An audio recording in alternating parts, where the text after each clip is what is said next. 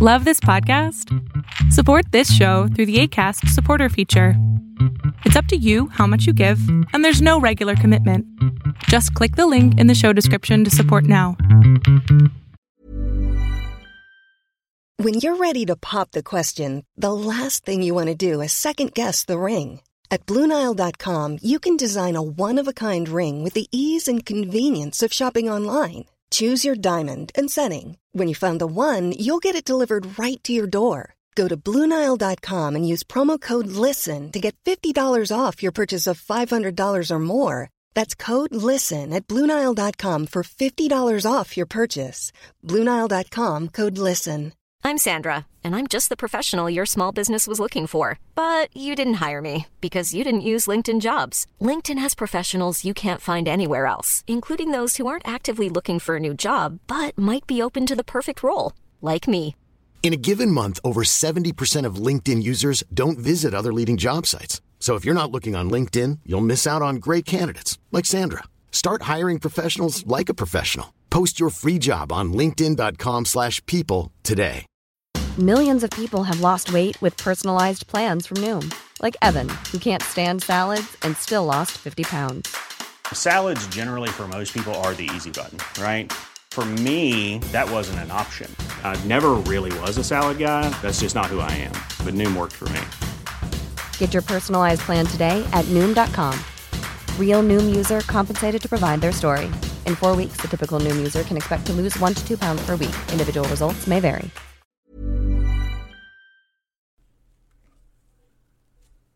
Hello, one and all. This is Baka Bites, a show where we talk about what we are currently watching in anime today.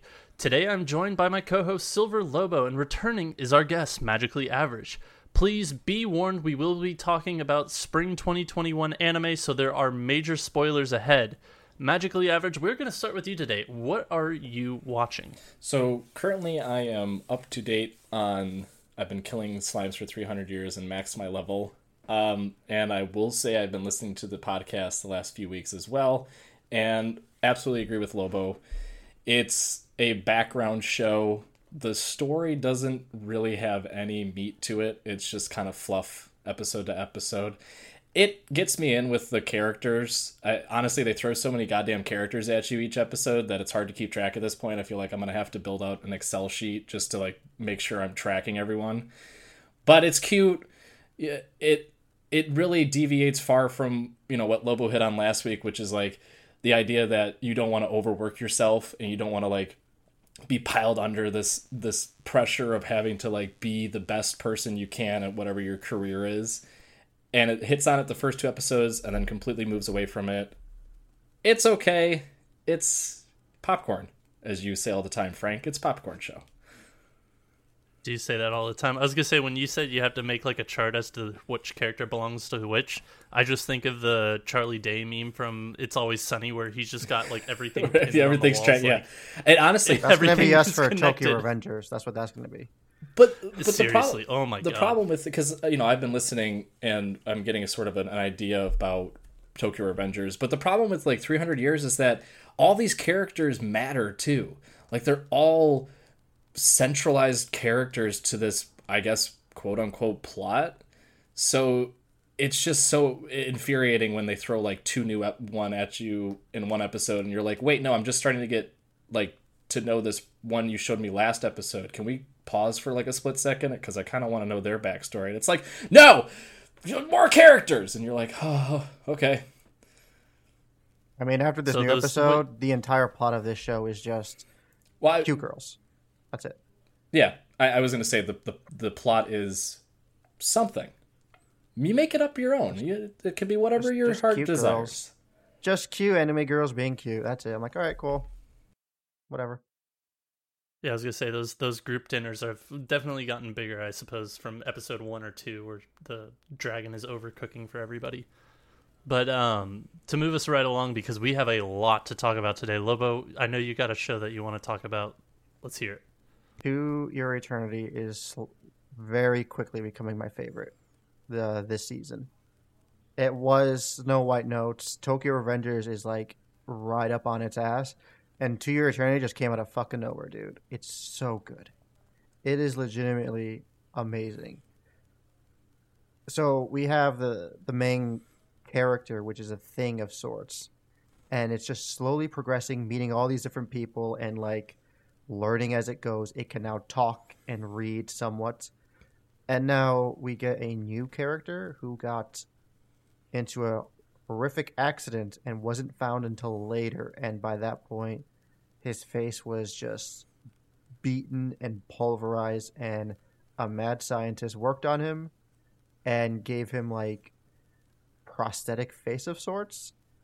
And the kid is like so distraught he puts on a mask. And then as we get a jump to where the the main guy shows up with an old lady he's been traveling with and they become like brothers and it's just this the new story apparently is his relationship with this young boy who is has issues of self confidence and, and things like that and just trying to better himself. So real quick, you uh you bring up the fact that this boy has to like wear a mask. Was it kind of like in the Did you ever watch Dororo? I believe is what it's pronounced. Don't think so. Okay, that I fantastic show. I never finished it. Really should. That kind of just reminded me of that, but continue, sorry. Good.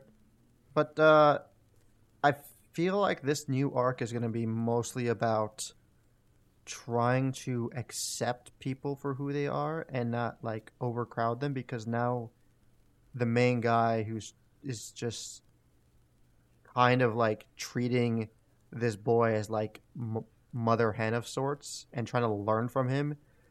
And the kid is trying to gain some distance from him because the girl he likes is into this immortal being now because he's taller and he's better looking and he's exotic because he has white hair and he's from the north wearing weird clothing. So like this kid's just wearing a mask. How is he going to compete? He's going to just try and do his best. And he can't have this guy following around and trying to outdo him anymore. but it's it's the very beginning of this new arc and I'm looking forward to see where it goes. Fair enough. Um, the one show that I want to talk about that I, you know, kind of been not gushing over, but I've been enjoying. Uh, there's two shows that I, I'm not caught up, so I'm not going to talk about them. And then the other two I have in common with Magically Average, and we'll get to those shortly. But Pretty Boy Detective Club, I'm the only one here watching it, and I freaking love it. It's still so fucking off the wall, bonkers, bizarre. I love how crazy it is. Uh, last week I was talking about how they started a new arc in which they found 33 paintings in their attic and they had to find out or solve the mystery as to why these paintings had no people in them in which quote unquote the artist kidnapped the people out of the paintings. And then they're like okay well they figured it out pretty quickly as to who it was and they're like okay what else has this person done? It was a teacher that used like they figured it out that it was a teacher that used to teach there and their latest and greatest masterpiece that they left at the school was a giant freaking tapestry type thing that was in the auditorium and it basically was just a picture of the audit like it was like a mirror essentially but it kept going like as if like it kept getting smaller and smaller and smaller so it looked like a mirror. And they're like yeah some say that they that teacher like they committed the perfect crime in which they kidnapped every student in the school and you're like, what the fuck is going on? And so they end the arc this this with just, like they're two episodes arc or two episode arcs, which are fine. Um, they do a lot of talking in this. They do a lot of hypothesizing. They meet up with the villain from the first arc, the uh, guy, the middle school student class president from the opposite school that was running the casino. They like they meet up again, and he like get his opinion as well and he provides like little to no information and there's just like talking about friendship and bullshit and like how like what friends should mean etc i don't know. It was really dumb. But he was they were like oh what do you like where would you hide 33 other paintings? And he's like i don't know. I'd probably have them with me. I, I actually don't really remember because it was just really confusing as to what the hell they were actually talking about. But um they kind of come up with the hypothesis or not the hype like usually they get presented this like this mystery and then every single person in the club has to come up with a hypothesis as to what the hell is happening and so the girl comes up with a hypothesis that uh, the painting never left because she looks at the painting with her eyes and sees that there's multiple layers and the kids are actually there. It's just painted over. And sure enough, the teacher comes out and uh, like it was that painted it and was like, yeah, that's that's what I did. And it was like cool, and that was the end of it. And I was just like, what the fuck? Like you build all this mystery and intrigue and bullshit and then you just kind of end it like that like i'm still like weirdly enjoying it but it's just kind of just bullshit as to how they These end everything Endings are so lackluster. I'm Yeah. like, what's going on? Why are the people I missing? know. And it's just I painted over them. Okay, I So, guess whatever. like it's just ugh, So is this- is- i really want to love the show Is this anime like a commentary on other animes on how like you want it to be Oh, like I don't supernatural, but it's just literally No. just a high school detective club? No, but that's the thing. Like, you would think that it's like a commentary on the supernatural, but then they just go like their answers are either like cut and clear, like, hey, it was the teacher that painted over it, or she had the like actual students paint over themselves. Essentially, is what it was. And then like the end of the first major arc of like detectives is just like, oh yeah, it was uh like which they introduce all the characters and it's like put all the backstories to this main character girl in which she has like these supernatural eyes that can see everything. It's like, yeah, you didn't actually see a star, you just saw a satellite get blown up into outer space, but because you have such special eyes, you were able to see it while nobody else was able to see it. Like it's either like sitting right in front of you or it's just off the walls what the fuck is this so like i i'm excited to see what the hell keeps going on and what happens with this but like you're killing me on these endings like this show could be so much more but the endings are just lackluster. I don't know. But um to move us right along because god dang did i take up a lot of time there. Uh lobo and i we're to talk about here real quick. We both predicted in the next episode or two girl girl's going home. She's going home and sure shit end of this episode brother knocks on the front door is like hey i'm here to pick up my little sister little sister's like surprised anime face like nani and it's just like how did you not expect this to happen the entire episode, wherever she went, he was there. One hundred percent. That's how this episode was gonna end. Come on now. and she's just like shocked like but like i understand so like at the very end of the episode yeah the brother knocks on the door what's his face answers it and homegirl's like what the hell's going on? And so is like the guy that's she's living with and the guy is just like he at least has a like is able to be surprised and shocked because she hid all of this from him. Kinda. She said that she was to go home soon but didn't tell him like hey my brother's looking for me. So like he at least is able to be surprised. Her on the other hand where she's just like huh? It's just like no. You knew this was happening. But yeah we we both kind of called this last week as to like it was either going to be this episode or the next episode so I, we- I guess they're going to spend a don't have any answers as to why any of this happened. Like, why did she leave? And every time a different character talks to her about it, just like, you have to tell me. And meanwhile, I'm sitting here like, no, you do have to tell them. Tell them what happened, please, please. Yeah, and I like like they okay, so I have a new hypothesis because they are rich kids and like or she comes from a wealthy family. And she taught like they go to a festival this uh this episode and surprisingly there was no like looking at like behind every corner to look for her brother to see if the like she's being followed, but like she alludes to her not having friends and not going to a festival, so she probably has a very sheltered life. So that's probably one of the reasons she ran away, on top of maybe something happened to the one friend that she did have, to where she was like, all right, fuck this shit, I'm out. And that's that's kind of my new theory is that like she mu- finally found one friend and something had happened to her and she's like, I need to get the fuck away from my family and everybody else. So Yeah, yeah, maybe. that's that's my theory.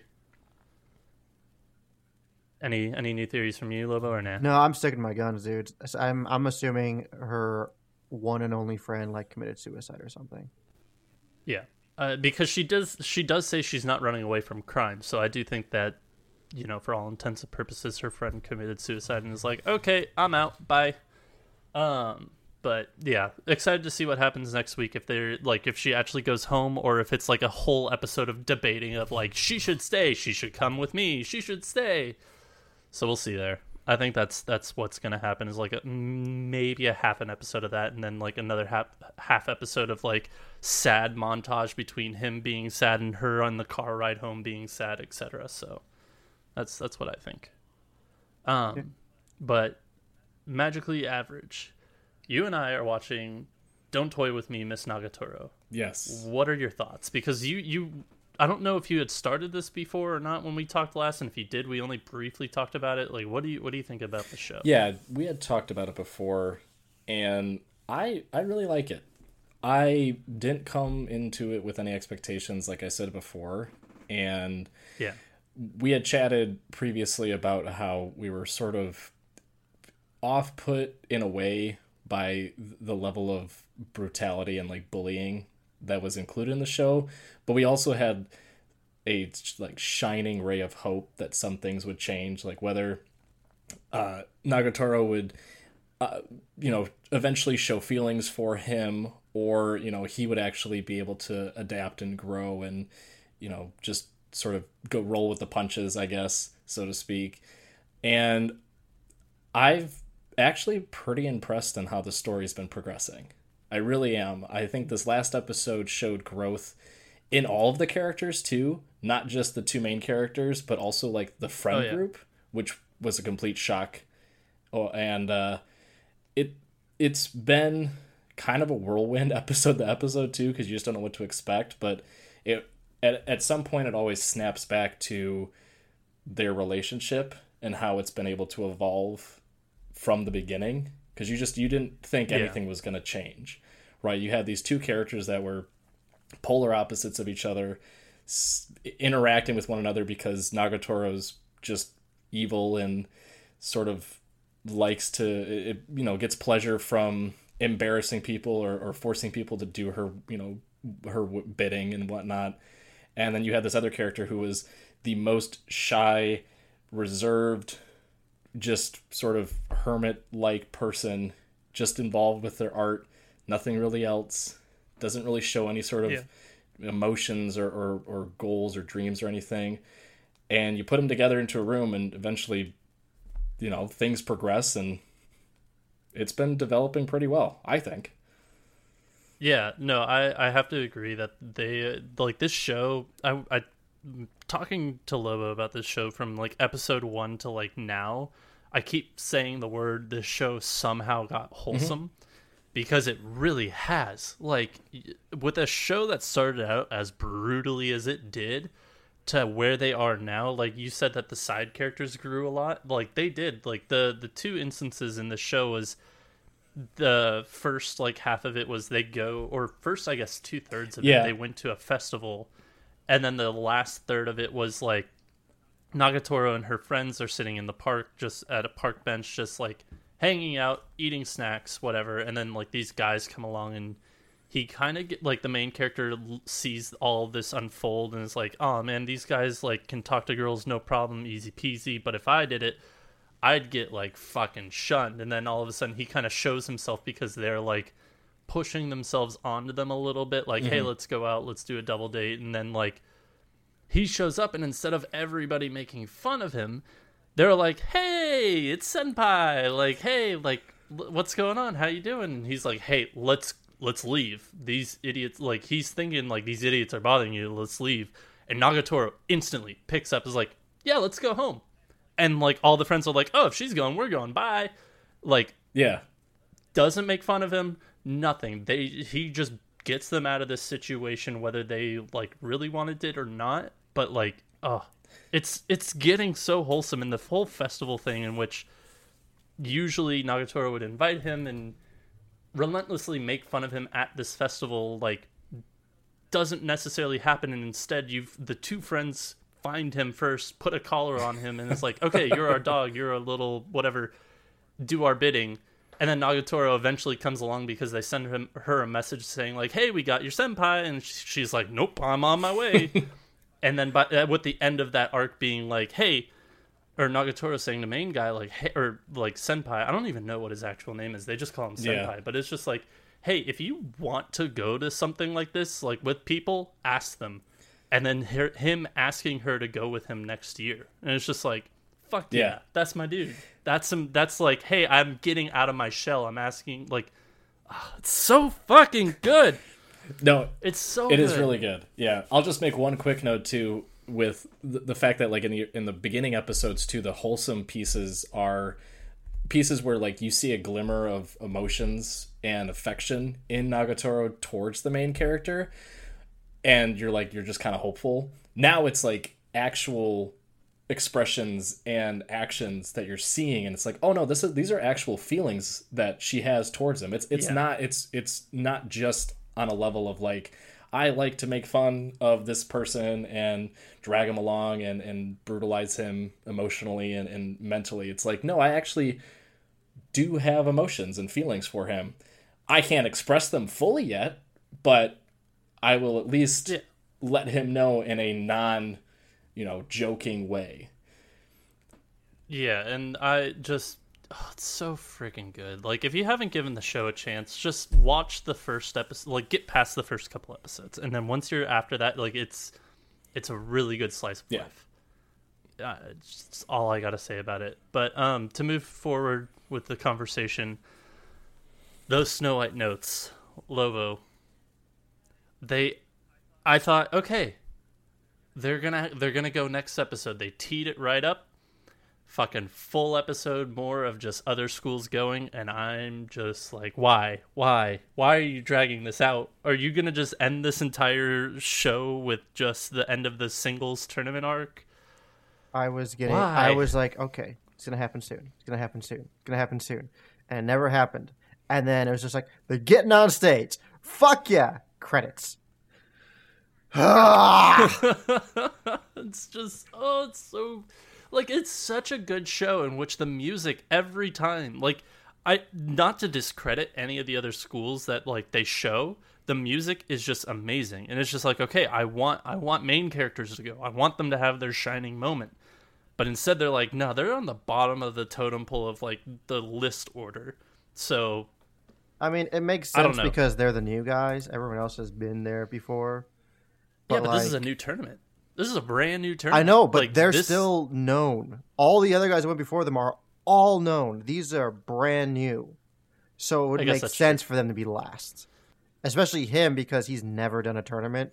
So even he has and mama and no mama's putting pull. on the yeah and mama's putting on the tournament too so you know gotta save her baby boy for last but um All right, real yeah quick. after all the songs I'm not yeah. watching it. Just gonna say one thing. Tournament arc. yes This guy knows. yes it is This guy knows. it, it is a That's all I'm gonna arc. say. That's all. We'll, I'm we'll- still enjoying it. I'm still enjoying it. It's just bugging the like. This is why it's bugging the ever living shit out of me. I don't care about the side characters and their schools. You can do all of that during the singles tournament arc. Fine, I will give you that. But teeing it up with the tournament arc for the like the school duos or whatever the fuck you want to call it. Nah, I'm like, give me just blow through it and then go into the side characters when Nope. they have their episode per song. you have to approach every tournament arc the same. You have to. We're, we'll hit on it later. I so I just wanted to butt in. Um, God, I mean, the other thing knew, is like you knew exactly what button to push. the other thing is though with like how they're doing it two episodes of just the other characters and their teams you're no getting to know which characters that you need to look out for and how exactly they are and their different mannerisms. So like you already know that um the girl that's been challenging uh main guy for so long her brother is a weirdo and names everyone based on like weird foods or whatever and then she's just like has to be perfect and just kind of goes overboard. The other guy gets super jealous if someone sounds better than him. And another guy's just happy to be there. And it's just so they're all so interesting and different that when it comes down to the actual individuals i'm looking forward to seeing just how far they go after hearing each other with the team play. Here's my beef with that, and you could have. i'm, I'm already Here's shaking my my head with it. already Uh, shaking my head yeah. I know you are. I know you are. And fucking magically average is laughing his ass off just sitting there. They go so like they they go into like the like toes of water for these fucking side characters. They don't go deep. The only person they do go deep in is with this girl that has been a consistent person throughout the entire show. Everybody else, it's like let's dip our big little toe into the water. Frank? Oh, okay, Frank? we're done. Like if they if they like if they went and just head dived into the fucking deep end, you would be so annoyed it's not the main guy, because that's the character That's- you want. We can dive Just right into my it to me, hero give it to too. me, 'cause give the it all- exact give same it all to thing me. f- Give it- goes with that. We gotta give wait. it all to me during the singles tournament. Give it all to me during the singles tournament. I don't give a shit about You your need that school. introduction to Oh, who these people are. Oh, this people guy, are. he's really cocky You got and he all likes the introductions. sound. You know Ooh, every boy. character to look forward to, to keep an eye on, to know who it is you might like and who it is you think will just pull ahead and do something weird. You know all these characters now that you need to look forward to and see how they interact uh, in the individuals and how they might step up. This is just the same way to in arcs, where you have to keep an eye on all these individual characters and keep in mind who they are when it comes to when they come back into play. So on the real though, we can we can move on from here because I we can go in circles. Um, the one thing that I do really was very confused about was just like, huh, why wasn't so like we knew last episode or last week that Homegirl was not in the singles arc and she or singles tournament and she is now trying to enter because what's his face is in it. Mm-hmm. I didn't realize. I thought she was there because she found out that he was entered in the singles tournament. I didn't realize she was in the school tournament. So when she took stage with her school, I was like, "Oh, okay, this is different. I was not expecting this." So that was kind of surprising to me, but it's just like if you're already there for the doubles, why not just enter the single tournament? Who cares? If you're in it for the tournaments and you're like always competing, why not just do it regardless? So that's that's think- something that I'm I kind of I think they did about. mention that when she was trying to enter in. I think at some point they mentioned it when she was trying to get into individuals, but you know it's it's like with anything. If the deadline's closed, the deadline's closed. You've missed it. That's how just that's how it works. I know, but I think as a character, if Because the other thing is the program's already made. You have to want Sure. someone to No, go in no, and, and I pen get, and everything. I get, I get that, but I'm just wondering why, like, to begin with, she didn't just enter it. If you're a person that's always competing, I think it's just there's no challenge for her anymore. That's why. Because Hmm, with him, that's the challenge. Because she knows he's good, but he will Okay. never compete. So I think she's already done her. Just you know, she's gone through tournaments. She's just like, eh, it's just it's not there for her. Yeah, but you, but that's sweet cash money, though. That's sweet. I mean, money. her family is apparently like baller. So like, I don't think she even cares about money at this point. Yeah, that's completely fair, but still, I don't know. Um, god damn, like it's such a good show. It's infuriating me. I just ah, love it. Can't wait for next week to see actual main characters finally take stage and finally play their damn Oh, song. this guy. I know, I know. Okay, and here's another amazing show, but completely infuriating. Is Odd Taxi. Ugh. I like still number one show for me this year. Like it, I am absolutely in love with it. The dominoes are finally starting to fucking fall. Magically average. Like what the fuck? What the fuck? It's mm, it's so good, but like when you say dominoes falling, though, it, it it's it's like if you set up two dominoes and just let one barely fall into the other one, and then you're just like the other one's just Yeah. teetering, and you're just watching it. You're like, oh god, it's gonna happen. It's it's gotta Yeah. happen. It just but when? My fear, though, based on how the episodes have progressed, and as you have said, week to week, it's something's gonna happen. Like shit's gonna go down, and shit has started to go down. My fear, though, is that it's all gonna come crashing down in one episode, and it's gonna feel like overwhelming. Yeah, all the exposition is just in one episode, and that's my that's like honestly my greatest fear right now as well because just like this past like this past episode, you finally so everybody's plotting against each other, and then you have main home dude taxi driver who's just like, okay, I've got my my side plot as to how I want to handle everything. I'm gonna be a two timing like undercover agent essentially to make like cover my skin but also think I'm helping this other guy and like tell this other co- like dirty cop's little brother who's not dirty like hey your brother's dirty you need to take him in like everything will live happily ever hap- happily ever after and then the episode ends and you he like did not take into account his friend. And he's just like how could i be so stupid? So his whole plan is just gone to shit because of one character. Eh. And i love that. No, it. I I will preface everything I'm about to say by saying that I am enjoying, thoroughly enjoying every episode I watch. I think the the the problem that I've run into so far, and I think the problem that I'm having with the show as it progresses, is that there are too many individual and overlapping stories between characters that you almost get lost and forget like where everything started, right? Because if we rewind to the first episode, you're introduced to the taxi driver, and he takes this random kid who's got no money but went to a CD release party for a band. Okay? yeah And you're like, okay, cool, it's a one off character. And then he takes this other kid that wants to be famous virally on the internet, and you're like, he's crying about how he can't get a any post to go viral. And you're like, Which first off, fuck this kid. fuck this kid. This kid is Yeah, so this- annoying. he's a Week in, week out, just his posts. Yeah, he's just a little prick. But like, but you you approach the show thinking like, okay, he's a taxi driver. He sees random characters. Like these are just going to be one offs. But then as everything unfolds, you're like, no, these characters are like pivotal to the story. Yeah. The one kid that had no money spent it on a CD.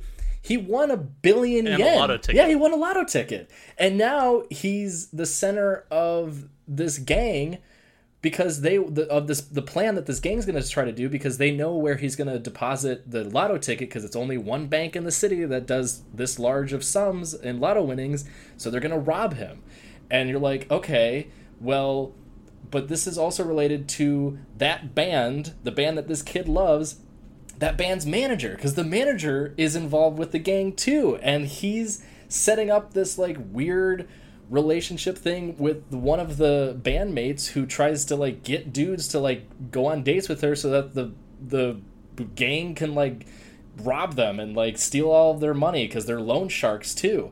And i'm like oh my god there's too much overlapping stuff and then i have to like Everybody is in bed with everybody. It's insane. but every single episode that ends, I have to sit and I have to pause and I have to go back to the beginning, like first two episodes, and go, "What in the fuck is in that taxi driver's closet?" This is that's where it all started. That's where everything this is the question started. I want to pose. This is the question I want to pose to you because it all started with the data from the dashboard cam and this missing mobster's daughter. So, presumably the daughter's hiding out in the closet, and then last week the guy, once like st- things started to unfurl, the guy was like, "Well, you're kind of stuck here. You're this. You're my ace in the hole." Essentially, is what I think he was thinking. Mm-hmm.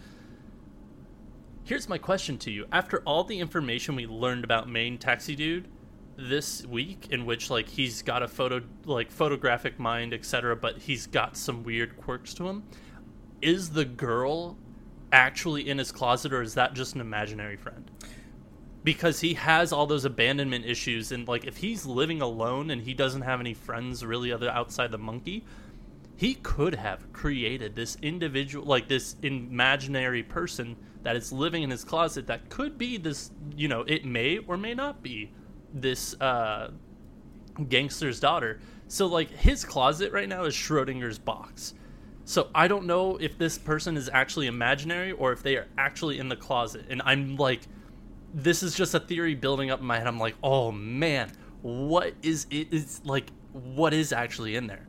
I'm so fucking just so that's that's a that's out. a piece of the the show that I really like is and I guess I'm going back against what I just said, but I like the fact that it makes you forget about some of those different like events that have taken place, right? Yeah, and the one thing I cannot remember is if the door closed on its own or not, or if he opened and closed the door before.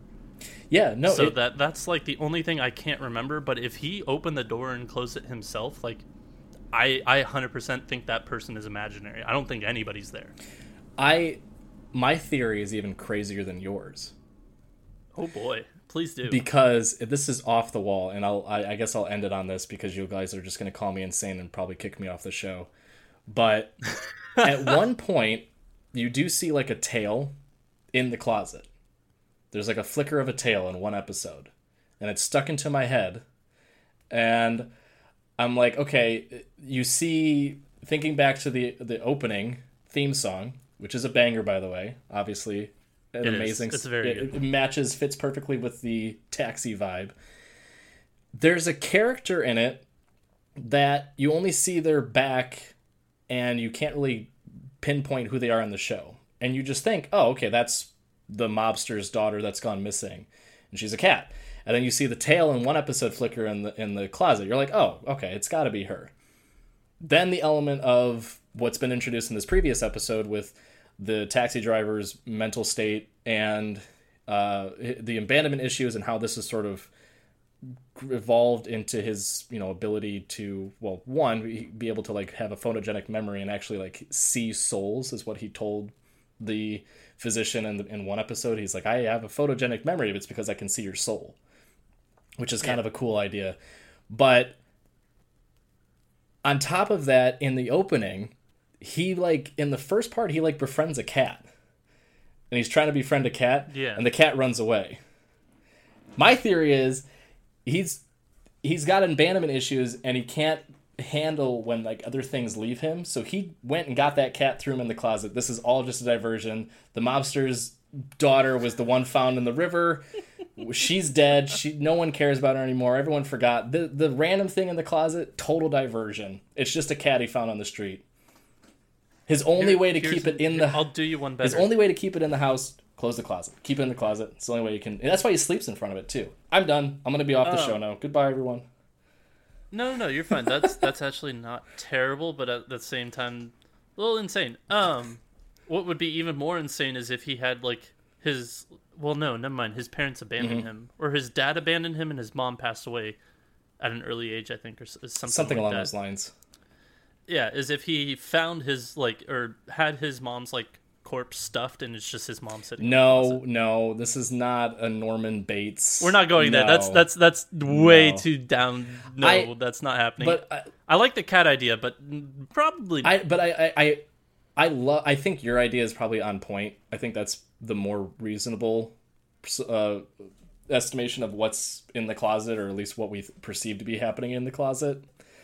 I just I don't like the idea of them being like it's an imaginary friend, but you saw it, viewers. Like, I'd rather just be imaginary if it is, you know.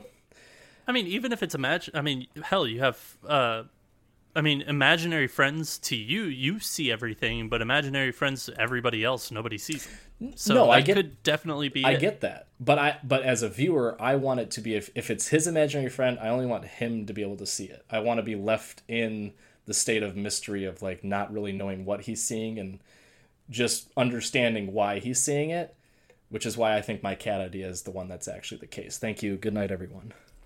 As the unbiased third party, I feel like I feel like that is a solid like theory. Like if anything were to happen with how crazy this show has been, listening to it every week, I feel like that would be the way to go. It's just a fucking cat in the closet, and the girl's dead. I'm telling you. Yeah. That that and the thing is, nobody knows because it's a completely it's it. an original show. It's an original show. There's Yeah. no source material for this. So we legitimately everybody in the world has to find out week to week as to what the fuck is going on and I love it. It's fantastic. Moving on though to another fucking cork board with string tied uh, attached to it everywhere. Tokyo fucking Revengers. Bro. God damn. Like I'm gonna need to get a whiteboard eventually. You know, uh, goddamn. a whiteboard, corkboard, whatever floats your boat, like this show is another crazy fucking show.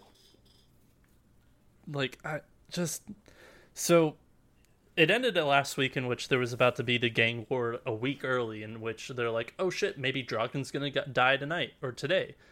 And the gang fight happens between legitimately like the the lower gang member who's really upset like his friend and his friend's girlfriend were affected by this and so he fights like the leader of this other clan and just like gets his ass handed to him and so does takemichi. He gets his ass handed to him too. But you get mikey who just like is like all right it's my turn and just gives him one swift kick to the head and fucking downs him for good. Like he's just he's just knocked the fuck out. And then all hell breaks loose like because the police are on their way and fucking the best friend who got the shit beat out of him and to the point where he was standing up passed out. Just like he was just knocked unconscious standing up. He ends up stabbing the fucking leader of the other like gang and it's just like bro you idiot you dumbass and I then mean, like the show at least from there there was an honor thing there of sorts, but at least he like he had to. He He, was just like, in. I'm gonna turn myself in. I did this. I will pay for this. I, it had to be I done. fucked up. He immediately was like, "I regret ex- what I just did." I don't think he Um, regretted so, it. I think he was he got his revenge. That's what he wanted. He wanted to like pay back for what happened to his his hurt, friend. hurt them as much as they hurt his friend. Yeah, Yeah. I yeah. So I But think it was just- just more of like I did it, and I will accept what that- happens after this. But then when that happens, it's just like Mikey's like, "No, no, no, you got to come with us," and Draken's like, "Let's get the fuck out of here." So then that's what kicks off the like war between the two of just like, "Oh shit, this is why they're upset at each other. This is why they aren't friends anymore. Is this why Mikey's gonna stab Draken?" And like the rest of the end episode is somewhat inconsequential, if I can remember correctly, in which it's just like back and forth between like Takamichi got uh collapsed because he was like exhausted or whatever spent some time in the beat. hospital came Yeah. back and he was for a week apparently on bed rest but he was so bored he made a like thousand piece puzzle and immediately five hundred piece puzzle. that's what it was and then friends started messing with it, like no leave it there don't you fucking touch it Draken shows up hangs out with him says one thing to him and then smashes the puzzle and he loses it Yep. And that was that was where I realized I cannot wait for him to lose more things, and it happened like within a minute, like Yep, less uh, and within a minute, more of his shit just started getting destroyed, and I love it. Well, yeah, because uh, they go outside with Draken to say goodbye, and then all of a sudden Mikey's just there. So Draken and Mikey just start picking up every little thing they can, and it's just these positions. I possessions. saved up that- all summer for that. Destroyed. I- My yeah, father like gave that to me. Shattered. And then I was just like, oh no, all your fucking It's summer good. memories, your school memories, all of it's just wiped away by this gang, this gang war. Yeah, and I think I really actually don't even remember how it ends, but like, I oh, think it ends with them of, like- about to like fist fight Draken and and Mikey, and then Takamichi Mm-hmm. just goes Super Saiyan, and then it cuts. And I'm like, Yeah, I fuck! I, think- want to see him like attempt to get in the middle of that and just get his ass beat, or actually like legit throw hands and like get them on the ground or something.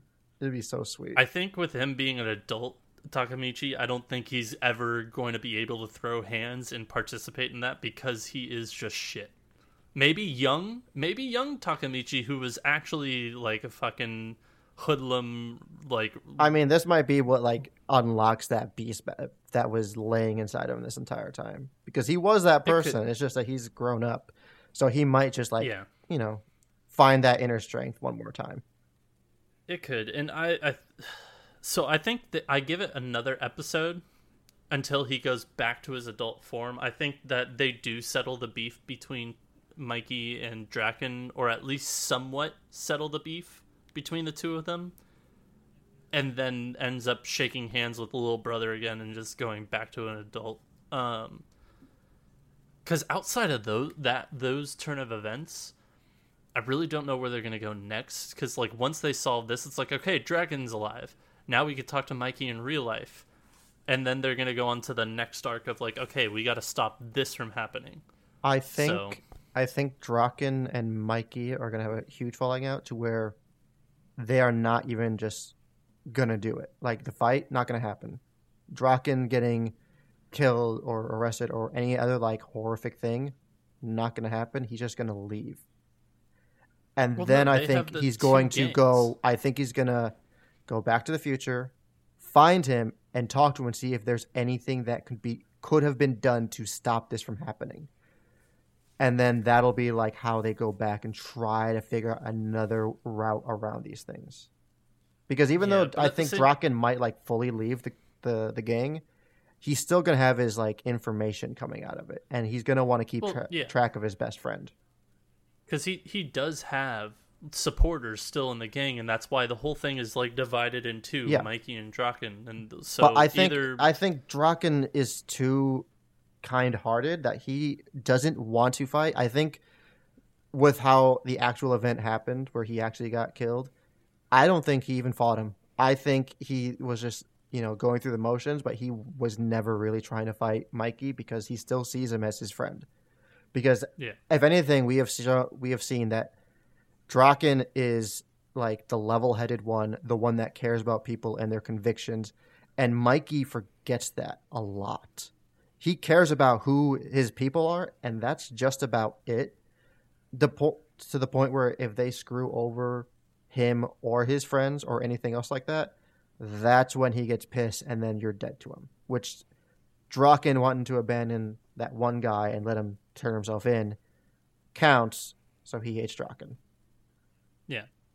I again, I really don't know where we're gonna end up with this, but I, I'm loving it week to week. It's it's something I really look forward to week in and week out. Like it's it's in the top three at this point, um, because the intrigue is there and what's gonna happen next, nobody knows type thing. So love it, love the show. Really looking forward to next week. And on to my most not necessarily dreaded topic of the week, but definitely the most contentious, and I'm gonna get my ass beat here. My Hero Academia. So we got our quick match.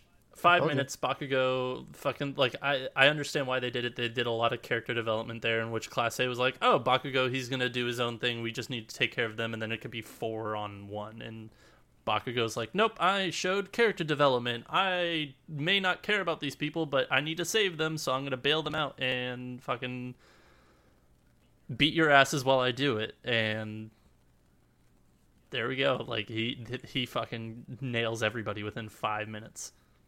The weirdest part about that though is and I don't know, maybe it was just me that is reading too far into it, but it seemed like only Bakugo's teammates were the ones that were surprised that Bakugo like actually could show some semblance of leadership and emotion towards teammates cuz everyone else on 1A was like, yeah, he's grown. They're watching him. They're like, yeah, he's kind of matured. You know, surprise, 1B. Haha. you know, he didn't get new moves or powers or like he doesn't have an extra like ability now like most everyone else. No, he's just Minus the grenades. minus the grenades. Like yeah, he's I just he's grown maturity level. But everyone on his team was like, "What? Oh my gosh, he what? He saved me? Oh, oh, mind blown." I think that one of the things that's that when this arc started, you see the excitement in Bakugo wanting to show off that he is the best, and I think them immediately getting stuck with him on their team. They're like, "All right, well, Bakugo's gonna do his thing, and we'll just be there, and he'll yell at us, and that's it." Just because that's like the norm for them, and they see this as like him wanting to flex, basically Yeah. but they i don't think they remember the fact that he has been this way mostly since the beginning because he he's just like deku except he's not you know as eccentric about it where deku just goes and starts rambling off as he's taking notes about these people and their powers bakugo does the exact same thing he doesn't speak it though he is watching intently he is analyzing every single person and their abilities and he doesn't have like the the time to explain these things or the or the necessity to it. He's just like, I'm gonna do it. I'm gonna do it better than anyone else. Fuck you for getting in my way. And that's why everyone's off put by him. He's super intelligent and he's always paying attention and he does care about his team. It's just that beforehand he was kind of blinded by the fact that the kid he's been picking on got powers and he's at this school that I'm at. What the and fuck? he's catching up. Yeah. and, he's now catching it's up gotten to the point where he's just like he's accepted it and then it got to the point where i need to figure out what's going on so i can be better than him and now that it's at that point they're fully rivals to where Bakugo just you know respects the fact that he is his rival now, and that's why you see that huge progression of like, you're my team, you protect me, I protect you, we're gonna win this right now, fastest one, and they did it. Well, and that's why I like. yeah. And like one B, one B definitely planned on that as well. And that once they realized that he had changed like char- like his character, they were like, "Well, we're fucked." Yeah. Well, and that's what I was kind of getting at too is that like I like Bakugo as a character because as you said Lobo, like from the start, we all knew that he was intelligent, right? With his ability to fight, his ability to analyze situations, his knowledge just in general of whoever he's going against, their abilities and his ability to adapt as he learns them as well. It's it more or less the issue that I'm having just in general with this current season, which we will get into in a second, is that I want it to be a surprise to everyone. Like I want this showing, this tournament arc, to be something to where you see each individual hero's total evolution and progression as a hero. Because they're still students, right? The differences between 1A and 1B is that 1A has gone through pretty much a shitstorm from day one. And 1B has sort of been in the background, so to speak. I want this tournament arc to be a place where we can actually see not only our characters from the start, all everyone from 1A, how they've evolved, all of their powers, all of the abilities that they've grown to adapt to, but also I want to see as characters them show actual expression and surprise when they realize like, oh shit, actual like Bakugo is actually like a really good teammate. Not just his teammates, like the whole class. Like I want to see that. I want to see like, oh, Momo's ability to actually like create these giant ass cannons now. Like that's kind of new-ish. Like she can adapt on the fly. She's never been known to be able to fight one on one and like against a, a grappler. Well, eh, like we I want to see that. that. well, we did get that where it, it's going to be harder for for our class just because that's been building the entire time. Like when it was the it was Todoroki and Momo versus um their their teacher. And that's when Todoroki's like, "You can't rely on me. You I'm relying on you. You're the one that is the leader. J- have confidence in yourself. Tell me what to do." And with that, they won that test. So her taking the initiative and already having that plan out when it was uh, her team going up again in the, the tournament or the the test, that was something that was already known because we already knew the extent of her powers. As long as she can understand it, she can make it. And the bigger they are, the longer it takes. So that was already known. It was just like, how is what's she going to do to try to win this fight? And a giant fucking cannon was something I never thought of, but good on her. The thing with Bakugo though is we knew that and they knew that. At least a majority of them knew that. Uh, like he's grown because they have had they had had more interactions with him. The guys on his team was who was it? It was um, Jiro Jiro and uh, Uh, Sugar Sero Rush. and Sugar Rush. Yeah. So he doesn't have many interactions with those guys. Mhm. So And that's they why barely they, show up in this episode That's too. why they didn't really know that he had grown to that extent in regards to his personality and teamwork. Abilities, they all they all know because Yeah, it's right. Bakugo. Yeah. So I think that makes sense why they didn't know. But like everyone else who's watching, like they had more interactions with him than they did. So and and I get that. I I guess this is more a commentary on where the anime has positioned itself so far. Because I'm gonna get right into it. I am not a huge fan of this season. I am not. I I don't find it to be any much enthralling than the last season, the season before. I just don't see any sort of development that I can really sit down, watch, and go, you know what? Look at them go. Look at look at all of this growth. I I love it. Well- because I'm gonna I'm gonna what? I'm gonna say it right here right now. Why the fuck do I care about 1B now? Why do I care about them? Why why just because it's a test I care about them now? Here's where they made a- Apparently, it sets up the future. Here's where they made the mistake because I, I think it was I think it was Aiz- uh, Aizawa Sama. He said at, at one point he was like, "Yeah, like one A has got all this bullshit that they've gone through. Like from day one, they had all the events that they went through. They had where they went to the campsite and they got shit on there by the the League of Villains, and then they had the the incident where All Might had to fight uh, All for One. Like, yeah, they've gone through total assholery from the start." Why could you not have included 1B at all at any point? Why can't I see them just fighting alongside 1B classmates? Why do they have to just kind of thrust them into this arc right now and go, viewer, you should give a total amount of respect and, and, and care for these characters because I told you so, because you're sort of forced to, and have fun with this tournament arc. So the reasoning for that is the creator cares a lot about his characters, all of them. But he understands that just feeding every last one of them to you is too much.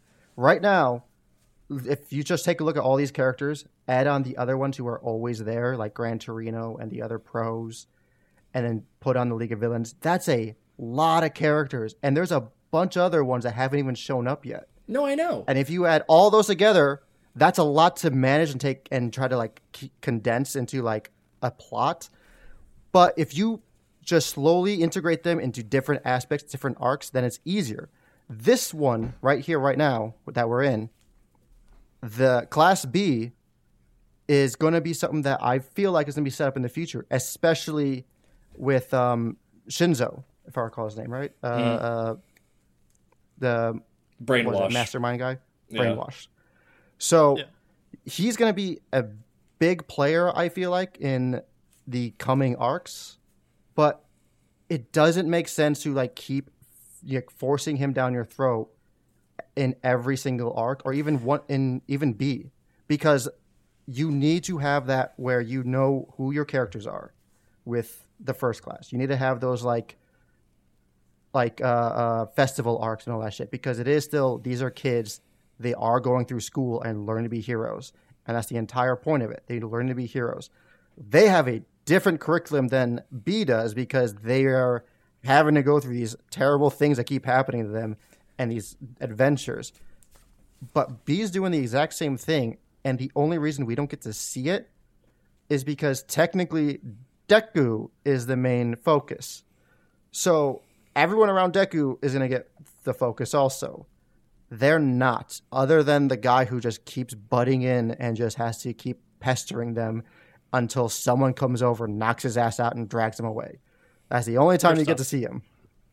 Kendo Kendo's the one that always knocks his ass out, and I stand Kendo forever. No, no, no. However, it's not Kendo. It's, always, talk it's the other yeah, guy with the, the drill arm sometimes who comes over like, just just come back. Come It's on, dude." mostly mostly Kendo. I know it's mostly Kendo. Kendo. But, But, if like, we're gonna talk about, I was not even done. I was gonna say, if we're gonna talk about not character done, development, Frank. character, I was not done, Frank. You go, you go. I'm gonna keep change talking here. Okay, you talk. So Are you done? yes, now? I get your point of like you want all the characters, you want to know like you want B to be as important the entire way through. But there's been multiple points in other animes where it's just like there's too many I don't need all these characters. You're just overflowing me with too much information, too many names to remember. Some of them you'll pick up because you like them, others you won't. This way, with different tests and different curriculums showing up, you'll get a feel for them. And as things happen, they'll grow. Like, for instance, the, the, the camp uh, arc. They were there too, but you don't really remember much of them, do you? Because they weren't, you know, as as active in it or or whatever. But then in this one, they're extremely active. You get to see their abilities. Even with the tournament arc, you learned of a few abilities. Now you get to see them at a better degree and a better understanding of them, and you can see how they've grown. Like the the woman with the uh, vines for hair, she was a powerful person in the arc, and you didn't see much of her during the camping trip. And then you see her in this one, and she was kind of a key player for her team. Granted, it didn't work out to their planning, but she's still there, and they still perceived her as a huge threat. And that's that's a good thing because that way we know as an audience that she is someone to be uh, that is someone uh, very powerful, but we see that she has her flaws because all of them do have flaws, and we need to understand that these characters are going to keep growing, and some of them we're not going to get to see all the way through. I do not believe for B and A we're going to see all of them through to the end wherever this leads for like the finale of this story with the League of Villains. But I feel like a lot of uh, several f- members of B will show up, and I feel like the asshole of B, who Kendo keeps having to knock out, might be like a hero uh, to A at some point. Have to save their ass, and I just hope that happens. But I hope he's humble about it. Quickest, he won't. Re- I hope. rebuttal. I hear what you're saying. I'm just saying they could have done a better job of, of sprinkling it in and making me care because my my biggest qualm with this season so far is I why should I care about 1B now when I've had taste of them before and we saw them in the cabin, we saw them in the other tournament at the festival. this is to why should I care. care. now? Right, but it, this is the one that's going to get you in. to understand them and care. If you don't, then it's that's then you don't. Well, that's how it is. That's not, I can't. That's how it's going. I hope that's the case, and if it's not, I'm coming for your ass. That's all I'm gonna say. I mean, I can't. I can't dictate what your tastes are. If you don't care, and then that's fine. That's that's how you perceive them. I care, Moving and I've I- been reading the books and everything. So I'm like, I knew, I know what's going to happen. I knew Bakugo was going to be like in and out. We win. So I've been even in the big first episode. I was like, Frank, there's going to be one that's just like it's real quick and easy. It's done, and there. I it just is. want them to continue right. on. I want them to continue on. I want more 1B. I said it. I want 1B. Okay. Can we at least agree? Can we at least agree that Frank's idea of like t- two, three episodes of this tournament, this tournament arc, and then on to the next arc is stupid? Nope, I At like least it. give us more of this. No. Oh wow, you guys are fucking monsters. to move us forward because we really need to wrap shit up. Speaking of all the character development and character growth, Lobo, what'd you think about them changing Mina's fucking like actual character into a 3D model so you can get a pe- like a look at a 15 year old's ass? Because that was so fucking weird. I didn't want to bring that, that up. they had to, they they they made a 3D like model for her and made her dummy thick. She's 15 fucking years old. What the fuck? it was two different shots too. yeah. That was rough. I, I yeah. Only reason I, I call you out, Lobo, is because I know that that's your your your main girl, that's your home girl, favorite. but like, it's just Uh, so out of place. It's not necessary. I don't usually notice those 3D shots or anything. Uh, so again, I probably didn't notice this one. Uh, I just noticed, oh, Mina's here. That's because their their fight's gonna come up next, so they're talking a lot and they're showing them a lot. That's it. Mina's I don't- here, but here's her ass first. I don't. I don't look at. I don't. I don't. Not even that. I'm not a Like, pervert. What? Not even that. It was, just. It was blatant. It was Mineta like in center frame, and then them uh, walking towards him, and I was like, I don't. But it was you only I see don't- Mineta and you only see Mina. Yeah. And you only see Mina's Yep. ass, and that's it. It was yeah. Because you know Mineta's short, so you gotta have a lower camera angle if you're gonna focus. I don't know. My it was just so hero- out of place and so unnecessary. My hero really knows I how mean- to develop their female characters, guys. Okay. Okay. Here's the thing that you guys need to know: the guys who do the anime are the ones that are responsible for this because one of the biggest issues with the um, uh, the Eri arc, where they went to go save Eddie, was that uh, what's her name? The the top three, the the only woman. Uh, Draco, I think. she I can't remember her name, but yeah. Draco, I think. the what's fuck I can't Uh, remember the names. top The, the three, three students. uh, the three students. Yes. Nejire Hado. Oh, oh, of the So- students. They made her like a model. She is not. She does not have giant boobs. She does not have a small waist. She is like a normal looking person. If you look up the the manga and how she looks compared to the anime, she just looks like any other like normal girl, like any like not model or anything. So like the anime is the one that's or the animators are the one that's doing this shit. So I guess I'll Yeah. watch it again, see if I notice it that, that time. But like I didn't see it. Oh, it's But- it's in your face. But last one, that's the one where I was just like, okay, why did you change my girl? Because now you made her like, you know, come on now. Also, isn't it weird that Momo and Fat Gum have like the same ability, but one's big and one's super skinny? Anyway, I'm gonna leave it there.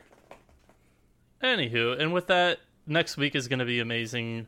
Maybe we'll see. I think it's just to be like half the episode is like we're to do like with how Deku is. He's just to plan half of the fucking episode, and the other half his plan's to go to shit. And the second episode's like, how do we recover? Um, so we're just to leave it at that. Thank you all for joining us this week. If you want to talk to us more in a more direct manner now, we have a Discord. So come to our Twitter, and there's an invite link there. You can come join us. Uh, you can just yell at us there. Uh, any and all feedback for the show is welcomed. Uh, we're still new, so please tweet at us at Bakako Podcasts or email us at bakakopodcast at gmail uh, at gmail.com. But until next time, I've been Frankfurter. This has been Silver Lobo and Magically Average. Spark Triumph. We'll see you then. Bye.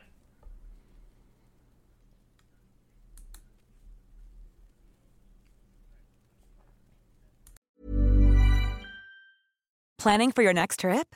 Elevate your travel style with Quince. Quince has all the jet setting essentials you'll want for your next getaway, like European linen, premium luggage options, buttery soft Italian leather bags, and so much more. And is all priced at 50 to 80% less than similar brands. Plus, Quince only works with factories that use safe and ethical manufacturing practices. Pack your bags with high-quality essentials you'll be wearing for vacations to come with Quince. Go to quince.com/pack for free shipping and 365-day returns. バカ。なの。